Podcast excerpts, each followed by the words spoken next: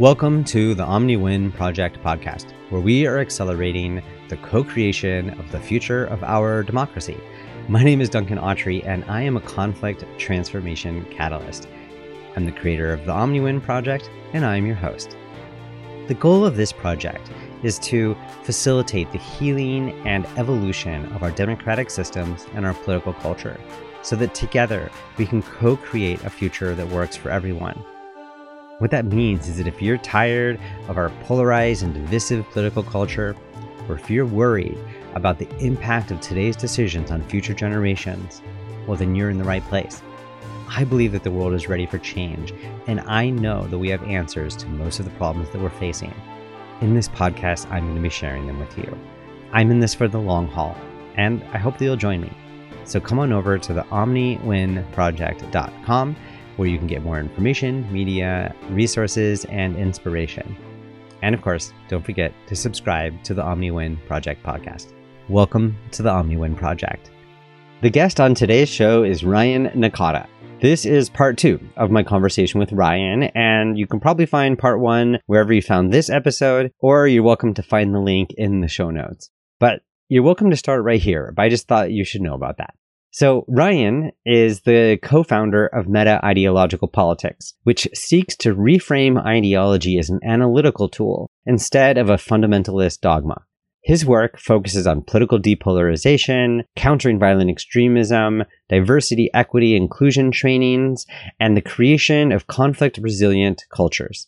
And Ryan is also a wonderful writer. Ryan has an excellent analysis on ideology and a unique approach to diversity, equity, and inclusion work. And he also has some great ideas about how campaigns can be used to fight polarization. There is so much possibility and there's so much that needs to change.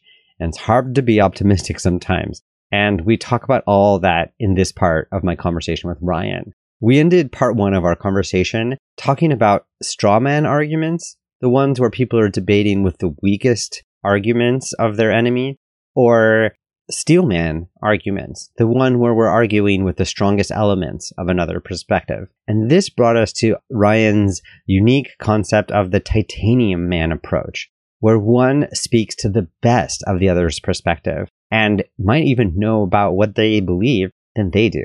It turns out that actively building higher ground together is a powerful way of connecting across the divide.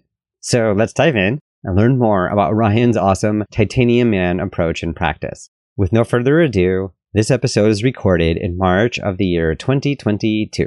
Please enjoy part two of my conversation with Ryan Nakade.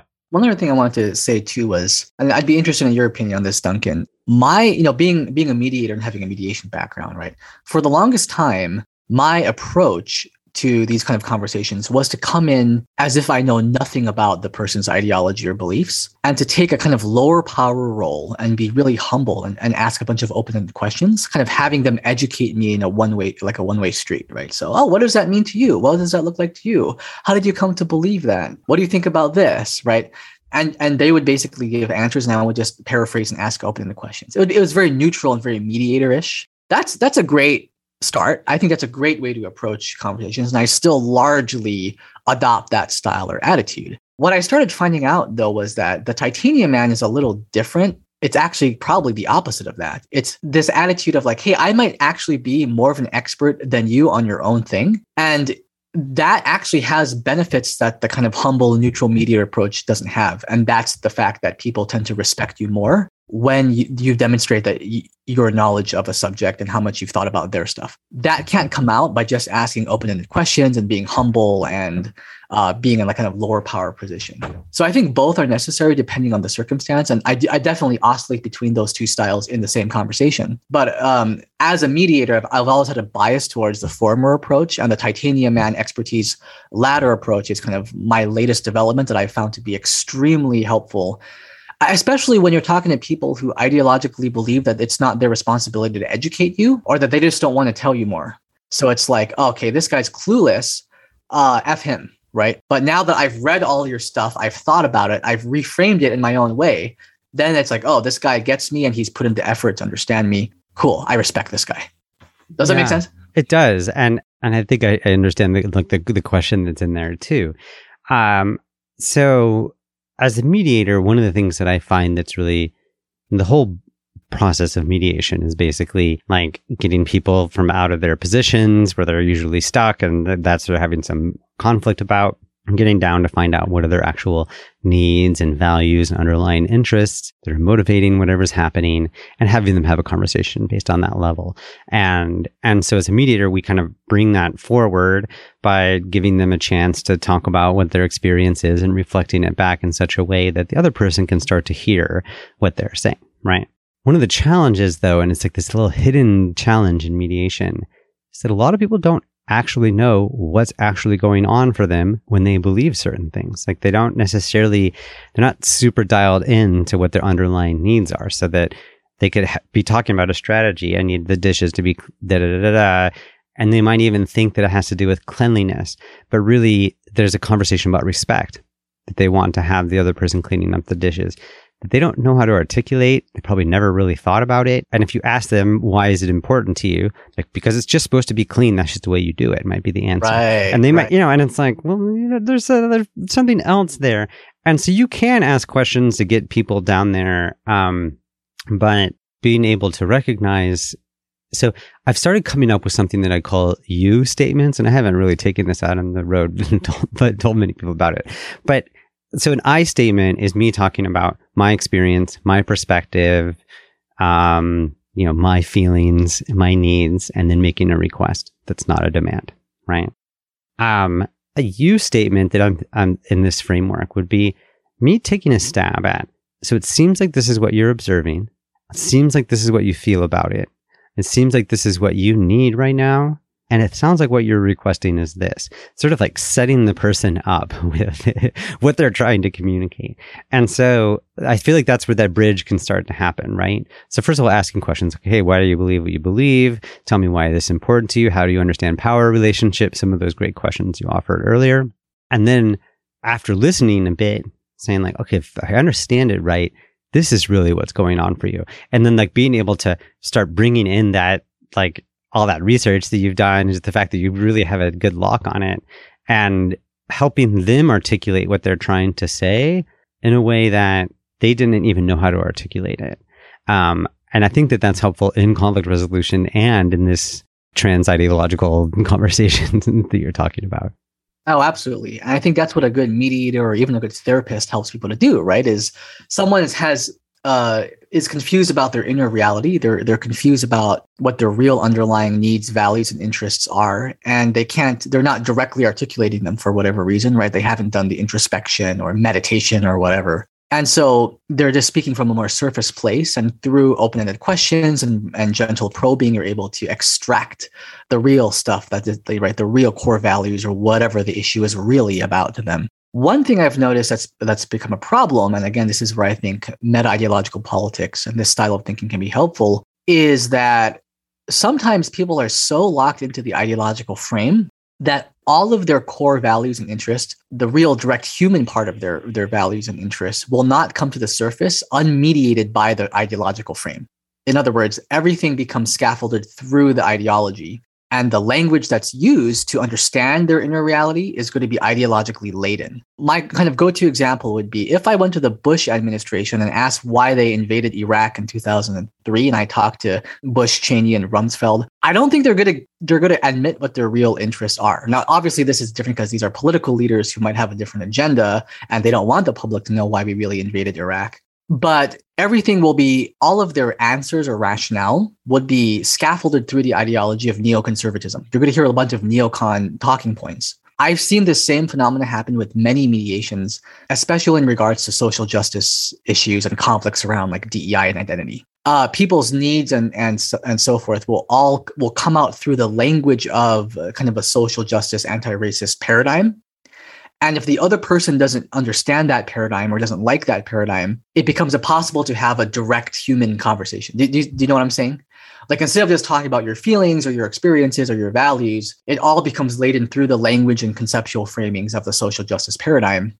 Uh, and then that causes a lot of breakdown. So part of what I think about doing is how do we help kind of translate people's interest, see the signal of their deeper interest as it's strained through the cloth of their ideology right? And then from there, being able to find openings in their own framework so that those deeper aspects can come out more directly uh, and in a way that the other party that they're in conflict with can understand while helping both parties to know that they are indeed coming from a framework right so the, positive develop this is kind of like a transformative mediation thing right but part of my definition of transformative mediation is by the end of the mediation, both parties will have more meta ideological awareness and the frames of references that they're coming from that they were formerly locked into without awareness of. Wow. Yeah, uh, totally. I uh, that makes a lot of sense. And yeah, I mean, cause what I hear is just like as a as a tool that one can be like, and I think this is where like this kind of cross field com- conversation gets really helpful. Is that like for mediators out there that are you know using the tools of mediation for garden variety kind of conflicts um, there's a real power that can happen in um, recognizing the role that ideology is playing and that when people are in their um, in their ideological talking point mode that's interfering with their ability to really talk about their own lived experience or their you know really what's important to them and to hear the other person because they're not speaking in that same language. Um, highlighting the what's going on with ideology both for yourself as a facilitator and a mediator but also with them can be helpful. So I know that you, you've been actually been doing some really interesting sort of DEI work, and um, and I think this is a good example of of this kind of meta ideological mediation that you've been kind of been doing. So, can you give us a sense of what this practically kind of looks like in a scenario where people are stuck in their ideological talking points? Love to. My yeah. favorite subject. So yeah, yeah. I lead I I lead uh, DEI workshops for mediators. So I, I lead like a mediation forum DEI, and also just to organizations and city governments and so forth, like training staff and that kind of thing. So I I want to tell a story. So I led a training for a small uh, city in Oregon, um, and everyone in the training except for one person was basically like a conservative several Trump supporters, all of them are forced to attain, attend this mandatory DEI training. And the first guy that walked in, he looked at me, I looked at him, and I know in both of our minds, we said, oh shit, this is going to be a rough six hours, right?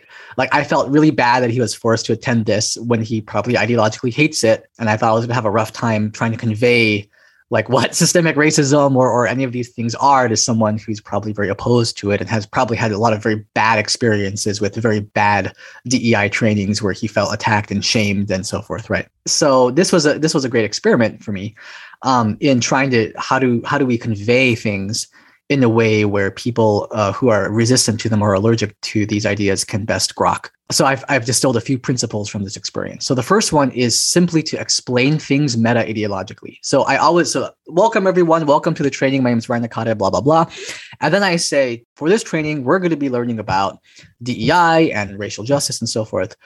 This is a frame. This is a way of thinking. It is a school of thought it is not by any means the last say on reality. It is a perspective that I think is a helpful uh, perspective to have in our toolkit, right? It's a helpful lens that we can put on to see reality in a different way for a time being and, and gain insights and, and gain a greater awareness of ourselves and the society that we live in.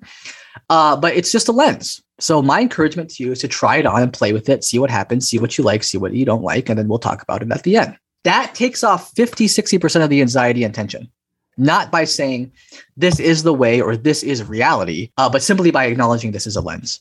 The second principle is non exclusion. Non exclusion means this lens uh, is not, I'm not trying to supplant your lens or your core values or your beliefs. This is a supplemental perspective to buttress whatever you already believe. It is to add on to what you already believe, to enrich the complexity of um, of who you are. Right? It's to enrich your understanding of yourself and to enrich the understanding of your community. It is not about replacing what you believe or deconstructing what you believe and replacing it with what I'm about to teach you. That takes off the rest of the 30% of the anxiety, right? Then the third part is, the, you know, like, oh, we're talking about, we're exploring our personal um, personal identity, we're exploring our social identity. People feel like all of these labels, right? there's all these labels. Like we're taught, why are we talking about our identity? Why are we talking about race? All these labels. The reason why people don't like labels or or ideology in general, but in this case, labels, is because they can kind of do they can kind of reduce the complexity of our being, right? my understanding of Duncan Autrey is nothing more than he's a white privileged male. Uh, Duncan's going to feel like I'm not seeing Duncan for who he is as a unique and complex individual, right? I've reduced you to uh, crude identity categories. I can't see beyond them. So my criteria, I say, when whenever we explore labels, is do the labels enhance the complexity of who you are or do they reduce them? Use them additively where they can enhance the complexity, but you can't be reduced to the labels. So this is the complexity part, right? Any label or any abstraction should be used to enrich the complexity of who we are and our understanding of things and not reduce them. And how do we ensure that they're enriching them? By using them non exclusively. So, one example so, the first exercise I give people is we're going to explore every aspect of your personal identity. What is Duncan's favorite food? What is Duncan's um, uh, uh, like life motto, right? What are some hobbies that no one else knows about? And so they fill out an entire chart exploring your personal identity and who you are and how you see yourself on your own terms. Once we have that, and then we share that as an icebreaker, let's explore the social side of Duncan. Let's explore race. Let's explore our identity. Let's explore um, the systemic context that you were raised in. Let's explore your cultural background, etc. Now that we have these two charts, personal identity and social identity, let's put them together for an even more complex, beautiful tapestry, a picture, a por- you know, portrait of who you are. Let's see how the social factors, the systemic factors, have uh, constructed our personal reality, right? Where do those two factors blend together? And now let's share them with each other, right? And we're celebrating the richness and the complexity of that.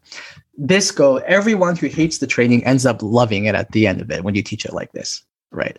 Uh, and and i really want to like scale this approach because i've seen so many resistant people light up by the end of it and everyone's happy and everyone feels like they learned something um, that permanently changed the way they look at life. And within this specific moment with this one guy like how did that one go? Was he was he in? You guys were in. Did you have a connection by the end of that six hours so I actually had to fight back tears. So at the end of the training, I always we do a go around and say, "What's one thing you took away from this?"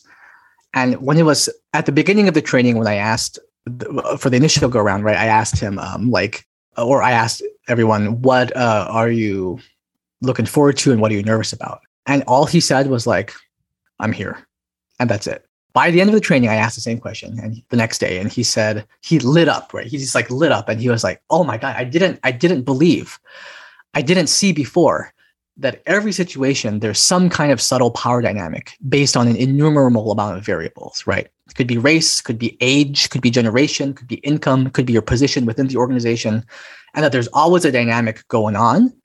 And thinking more critically about how those impact people I might not have thought of. I was like, holy shit like th- this is a this is a uh, you know complete transformation and and he, just his excitement um, was so beautiful to see that. So oh. yeah I, I really like that.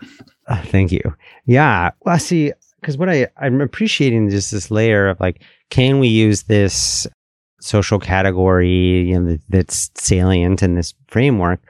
Or can we use this framework to add another lens to create more complexity. And if it's reducing complexity, then we're not doing it quite right. Yeah. And and I um yeah, just personally that's that's helpful for me to understand how I've come to understand my role as a white male, class privileged, American, and all these different social identities that I have, um, privileged social identities. But then I'm also, you know, an individual who has like I love doing crochet and I like um, podcasting and I'm, you know, I'm fascinated with politics and I really believe that we can create an omni-win, omnipartial world and, um, I like fractals and, you know, whatever these different things that make me me. And there's a way that it's really helpful for me to be able to layer on, okay, that's all the things that are me. But when I'm interacting with other people, I got to remember that they're seeing me as someone w- with a ton of social power, you know, in the, right. in the dynamic. Because if I just try to be like, I'm always just trying to be good and that's all I am, and then I'm missing something. And so mm. I'm just, again, appreciating how, like, it's like another layer that we can add on. And, and I know, yes. um, like just reading your um, essay about um, diaphanous anti-racism, but basically how to create like a transparent like seeing race racial transparency sort of like i see that your skin's there but that's not the thing I, i'm not my i'm not stopping at skin color i'm not stopping at your social identity that i'm seeing you all the way through but i'm recognizing that this extra layer this extra lens is giving me some more information about what's going on here Right, exactly. And the idea of race transparency is that it's a transcendent middle way between color blindness and woke color consciousness, right? You're saying it's kind of like looking through a pane of glass. Like I see that there's a pane of glass, I see that there's a window, but I'm also seeing through and beyond the window. So it's how do you acknowledge something without re-reifying it or essentializing it and rendering it opaque, right? We render it transparent and see the systemic structures and forces that con- that crystallized or played a role in um, shaping our identity and worldview, right? Our positionality, as it's called in the social justice literature, uh, but not getting fixated on it, right? And seeing beyond it, seeing it as an aspect of our being that's probably important to reflect on and understand, but that's by no means the end of uh, who you are. Thank you. I want to sort of see if there's a kind of bring us to the to the, to the last little bits of this conversation with some other questions here.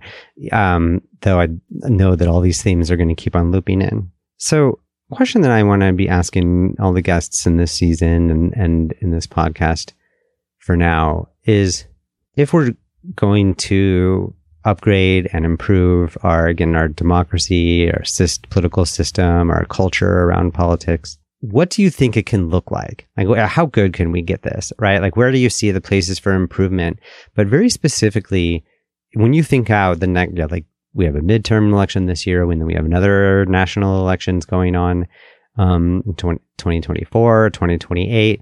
How are you going to know if we're getting better or worse? Like, what are some of the metrics that you would like to see change as we um, continue down our democratic future.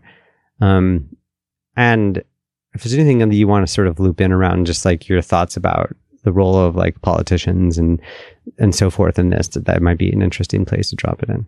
Yeah, yeah. This is this is a, a, obviously a very big question, and in terms of like a metric or, or key performance indicators and so forth to assess if polarization and so forth is improving.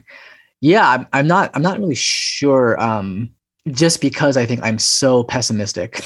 like I, I'm so like just I think all of the incentive structures and technological developments and features are working against integration or harmonization. And so I think that's it's it's challenging for me to even think of what getting better would even look like, just because I just do not believe it will get better at scale, uh, which is a pretty pessimistic answer, but that is kind of where I'm at right now. Um, I think the the thing that I'd like to see from well, with politicians, I think the biggest thing is how they campaign. I think is something I think about a lot, right? So I've read books on I've had I've had an interest in running for office for a while, and I've read a lot of books on how to run for office successfully and win. And it's basically a guide. All these books are basically a guide to how to polarize people to get them angry so they vote for you. Right. So the incentives are completely uh, perverse. And the goal of a politician is to in- incite outrage so that you galvanize your base. Uh, now, there are structural reforms that I think could help with that in theory, like what some things Andrew Yang is proposing with his forward party, like ranked choice voting and open primaries, right? So there are structural reforms to the democratic system that can reconstitute the incentive landscape. But I would really like to see politicians think about campaigning in such a way that by the end of the campaign, win or lose, you did something of net benefit to the community. Maybe people are more educated about an issue that they didn't think about before. Maybe you move the Overton window to a policy that is really important, like universal basic income for that that Yang did in 2020, or universal healthcare that Bernie did in 2016, or whatever. I can name any politician for anything. Um, that wasn't reaching uh, public consciousness, and then you helped bring that into the spotlight, even if you lost, right? Maybe in all of the conversations you've had going door to door and canvassing people, uh, you you you did some really deep listening to people, and and they felt heard, and they felt like they met someone who cared. And even if you lost, you still did some good for the community because people had a chance to uh, had some political therapy for 10 minutes while they talked to you on their front porch, right? So I like to see people thinking about how do I create positive ripple effects and positive externalities through any course of action that I pursue, regardless if you hit the target or not? Mm-hmm. Um, and that's the same thing too with policy creation, right? So even if the policy doesn't achieve its stated goal, will it still create some kind of positive externality that uh, will benefit some stakeholder group in some way? And I could I could list a lot of examples, but um, that's kind of my general take is that, kind of shift in thinking I, I would love to see. We're not going to see it probably, but I would still love that's kind of like my fantasy. I um I just did like a little series of videos about like hopelessness and despair and PESA optimism and and, and uh, so um, make sure that I can share those with uh, folks who are listening. You can find the links wherever. But um, yeah, it's hard to, to look at things and be like, wow, we are things are really stacked against us right now, and, and you know it's it's not like large scale change seems really challenging. Um, and one of the things that I kind of hear in this that I that might be interesting to think to there's something about the campaigning part about showing like we can have a different approach to like campaigning and that really working on policies and starting conversations that are of a wider benefit like no matter what like that trying to have a positive impact becomes like the standard by which we measure you know, what people are doing and there's an interesting way there about um I mean, that's like a little bit of like a cultural standard that kind of needs to happen. It's hard to do that when there aren't really very many examples of it. And it just occurs to me that someone's going to have to start modeling this, right? And so I, what I'm sort of, I sort of see as a measure or a KPI or some sort of metric that we can sort of see whether or not things are shifting is I would like to see there be some politicians at least that are out there trying to say, my goal here is to get the like the the wider good to transcend polarization. I want to solve these issues, um, not by giving you the best policy platform, but because I'm going to make sure that we together figure out what the best policy is on this, or you know, bringing in these new factors and these new approaches. And my sense is that it there is a way like that. It will require individuals running for office and putting that like and coming at it with a different approach than what the system keeps on getting them to do. And I give two more examples I yeah. forgot to give about this. Yeah. So so two two fantasies I have. I would try this if I run for office. So one would be part of my campaign would I would like to do a public mediation or public facilitation as the candidate between conflicting stakeholders in the community. So everyone sees if I was a political leader, how would I listen to, take into consideration, and steelman the needs and interests of diverse community stakeholders and try to arrive towards a resolution that I'm facilitating? I would actually build that into my campaign platform. The second one would be um, going to long form conversations with other candidates. So instead of being on the debate stage with a bunch of two minute sound bites and hashtags, kind of talking points, I would say, hey, let's go on a podcast together. Let's do, let's meet somewhere uh, at City Hall or whatever, right? If it's a local race or if it's a presidential campaign, let's go on Joe Rogan and let's talk for three hours. Like, let's actually get into it and see how much substance you have, how deeply you've thought about these things. And if people, so this is where I think leveraging rivalrous dynamics for the greater good can be possible, which is actually what I'm more excited about than trying to move to non rivalry and, and non zero sum. Is to say, hey, if you don't agree to um, talk to me for three hours, I'm going to use that and I'm going to like attack you for not doing that. And so basically, that will hopefully give every politician an incentive to have a longer, deeper, more substantive, more nuanced, more complex conversation. And then if and that will eventually create a democratic ecosystem that selects for candidates who are able to have those conversations and to display substance, right? So we don't select for whoever is the most kind of Trumpian, soundbitey, inflammatory person. Uh, and the last thing I would try to do is I would really tinker with different kind of incentive structures on a top top down where we should start really prioritizing funding and grants for people doing depolarization and omni win type of work right doing meta ideological work and we can come up with our own criteria uh, that that we can then prioritize funding to. So right now in Portland, all the rage is DEI, DEI, DEI, DEI and um, that's what's prioritized right? So when you apply for a grant whether it's a public grant or a private grant 50% of the questions are dei questions. So i would love to see that expanded to also include depolarization community integration omni-win consideration uh, meta ideological awareness. How do we develop programs and policies and select leaders who value these things? And you can do that by changing the incentive structures and selection mechanisms. And i think that could be done top down right? By by talking to um, leaders of like of founda- boards of foundations are talking to um, uh, the city and talking to the mayor and, and getting them to prioritize funding for these programs and even having like a contest in the community about like an anti-debate contest right where we can talk about a polarizing issue and the winner is not going to be assessed via a conventional debate criteria but the winner will be assessed with a new set of criteria. That's how well were you able to steel man the other side? How how well were you able to uh, move towards a joint resolution? How well were you able to consider all of the stakeholders in the community and all of their needs and interests, right? And so we're upregulating people with those skills and then giving them uh, leadership positions instead of politicians who just want power and will polarize even more. So that those are some some fantasies that I have and that I would try if I was running for office. So, I, those are it's really good. Um, and this is where we get to be the, the intellectual doppelgangers because I'm like, yeah, that's exactly what I was thinking, you know, and just, um, I think it'd be so powerful for people to see someone running for office like actually play that role as facilitator and mediator for the different perspectives.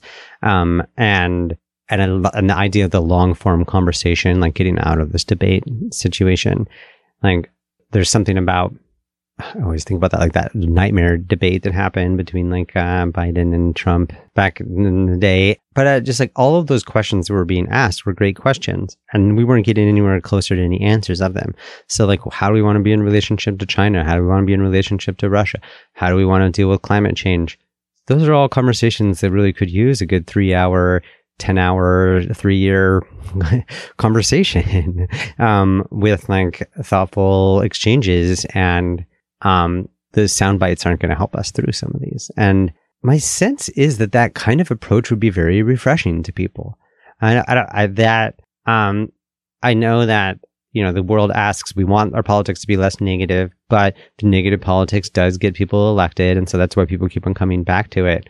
But I haven't really seen anyone really trying to um, be that kind of bridge builder. Um, and then your last point about making sure that there's incentives for this, and I'm interested in you know thinking about who needs to talk to who, uh, like here. But Bill Shireman, who is one of the last guests that I had on my on Fractal Friends, my last podcast, who wrote the book called "In This Together," um, was a Republican businessman and environmentalist, and but he has some. We talked at the very end about them creating like a platform or a like a screening test for politicians being like, hey, we're going to give you a bunch of support and money if you're willing to fight polarization, like not be trapped in ideological things or just you know, toe your own line.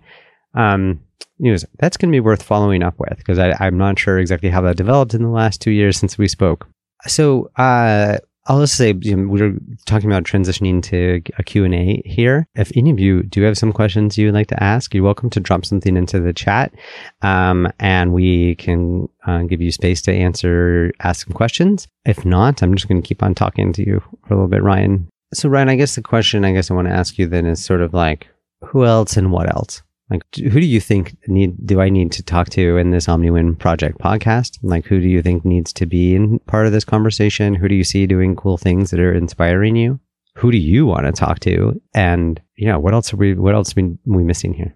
Yeah, that's a that's a great question. So, to your first question, a few people that came to mind was my friend Ari Allen, who's doing something called the Reconstitution Project, which is a team of folks, uh, including myself, uh, who are trying to create a new constitution updated to the 21st century uh, that covers 10 core questions uh, relating to politics and economics and society and so forth. And um, he's he's doing some really cool things with his reconstitution project, and it's it's I think it's the closest thing to like an all-win or omni-win constitution, like omni-win U.S. constitution. That's kind of the goal, right? To kind of translate it into your language.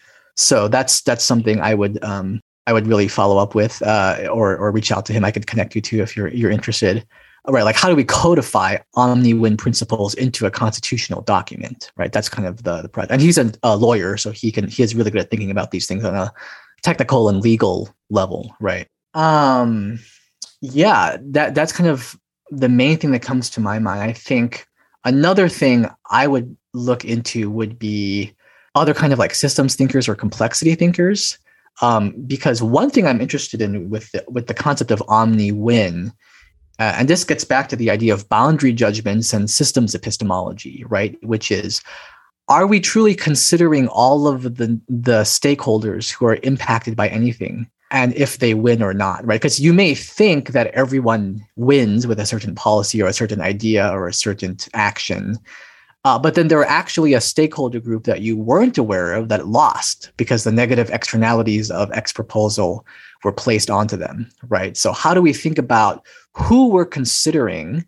um, when we think of OmniWin? And, and I think the systems thinkers have done a lot of really good work using kind of systemic stakeholder analysis techniques uh, like like who I mentioned, Gerald Midgley and the whole school of management British systems thinkers called uh, critical systems thinking. So this includes uh, Robert Flood, Michael Jackson, and Werner Ulrich. And their work is all about systems epistemology. So Werner Ulrich has a method called um, critical systems heuristics, and that's something I think that should should be integrated into any kind of OmniWin uh, platform. Thank you. Those are some great suggestions. I appreciate like both on that, like the systemic, uh, structural aspect, um, and the recognition of the systems approach. And so I, will definitely be following up with you about some of these folks because I still find my harder to articulate that a systems approach to things breaks us out of some of the binary questions, right? Like, are we all connected or are we individuals? Do I care about the web or do I care about myself? Um, that for sure, systems approach recognizes that they're one and the same and inextricable, you know, and they have a way of, of kind of explaining that. But I also really appreciate this reminder to be paying attention to like who do we consider to be the constituents um, mm-hmm. uh, who do we consider to be the stakeholders here and recognizing that that's beyond what you think right like yes. uh, and and actually beyond what you're able to even understand right? A complex systems approach really points out that, like, yes, the system is following certain rules, but there's so many variables here that we can't really predict what's going to happen in different things. And it seems to me that that there's a way that yeah, it's also the systems thinking reminds us this is an ongoing process. This isn't yes. like a we're not getting any fixed state here. It was a dynamic unfolding thing, and so if we decide that we value the different perspectives now um, at the top, we hopefully will be appreciating those different perspectives throughout and having a chance for them to continue to be like, yeah, this isn't working for me or you know this isn't working for us or you know to to continue to check and to notice like well what else is happening here so i appreciate yeah just the reminder of the, the, the deep complexity of, of of any kind of changes that we make and yeah, there's a lot of great wisdom there. Yeah. So. And there's also a, a paper I'll send you by Gerald Midgley called Systemic Mediation. And it's so right up your alley. Oh, it's all about this. Yeah. Oh, perfect. Okay, wonderful. So I think I'm just going to kind of wrap this up with like a little bit of a framing here. Um, so I'm stepping into this project um, and this um, this whole thing about trying to figure out how we can do this. And I'm setting a North Star that's way far out, right? This is a, not sure if this is possible for us to fix it. I my I'm in the same kind of pest optimistic category as you there.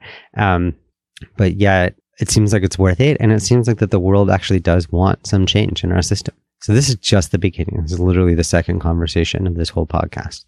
And I, you know, look forward to um, exploring more about this and then trying to deepen these conversations and take them to the next level um, and to get even all of the, the, the nuanced ideologies of the people who are looking for how do we fix polarization and how do we fix our democracy and to get those to sort of understand each other's approaches. So i just want to say i look thank you for being here at the very beginning and um, i look forward to having you back and to have further conversations uh, with you. And I'll make a recommendation. If people are listening to this and they hear like what Ryan's saying, check out Ryan's Medium page. He writes wonderful articles about a lot of the topics we've discussed today. And Ryan, how else might people find you if they wanted to to find out more about what you're up to? Yeah, well, we have a YouTube channel called Meta Ideological Politics. I do that with my co-host Nate Kaufman. He's a conservative Republican. I'm more on the left, so we kind of have that red-blue dynamic going.